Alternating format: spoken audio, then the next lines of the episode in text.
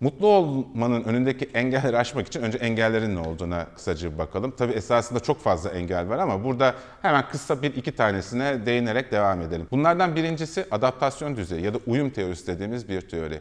Basitin anlamı da şu. Siz herhangi bir eyleme başladıktan sonra ya da hayatınızda herhangi bir şeyi gerçekleştirdikten sonra ya da yeni bir şey olduktan sonra mutluluk seviyeniz belli bir süre sonra bu olayın gerçekleştiği düzeye tekrar geri döner. Bir örnek verelim. Milik Piyango'dan büyük ikramiye kazandınız. Huhu, çok mutlusunuz. Öncelikle mutluluk seviyeniz ilk aylarda sürekli artıyor, artıyor, artıyor, artıyor. 3 ay, 5 ay artık sizin referans noktanız, kabul ettiğiniz nokta Milli Piyango'yu kazandığınızdaki gelir düzeyiniz oldu. Ve bu saatten sonra siz oraya adapte olmaya başlıyorsunuz o düzeye. O düzeye uyumlu hale geliyorsunuz ve mutluluk düzeyiniz tekrar Milli Piyango kazanmadan önceki mutluluk seviyesine geri dönüyor. Bunu tam tersine düşünebilirsiniz. Çok kötü bir kaza geçirdiniz ve Allah göstermesin sakat kaldınız diyelim. İlk başlarda gerçekten çok mutsuz bir durum, üzüntülü bir durum.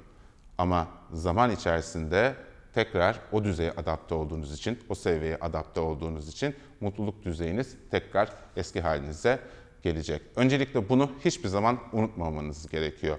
Eğer mutluluğu maddi şeylerde arıyorsanız bilin ki o işe bir süre sonra adapte olacaksınız, uyum sağlayacaksınız ve de artık o sizin için dilediğiniz, arzuladığınız mutluluğu vermeyecek.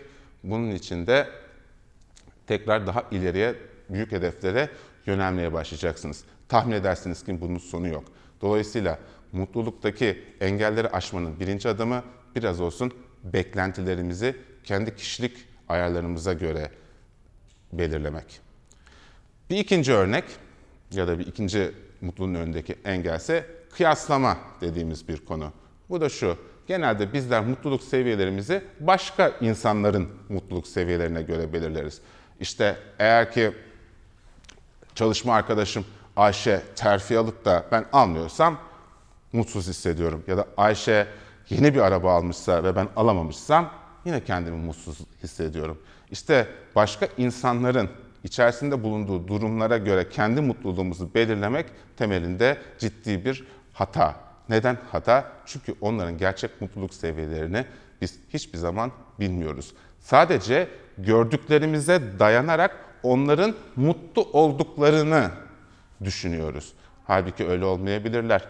Terfi etmiş olabilir ama ailesiyle çok ciddi sıkıntılar yaşıyordur ve düşündüğünüz kadar mutlu durumda değildir. Dolayısıyla hiçbir zaman mutluluğumuzu başkalarına göre kıyaslamamamız gerekiyor. Tek bir hedefimiz olmalı.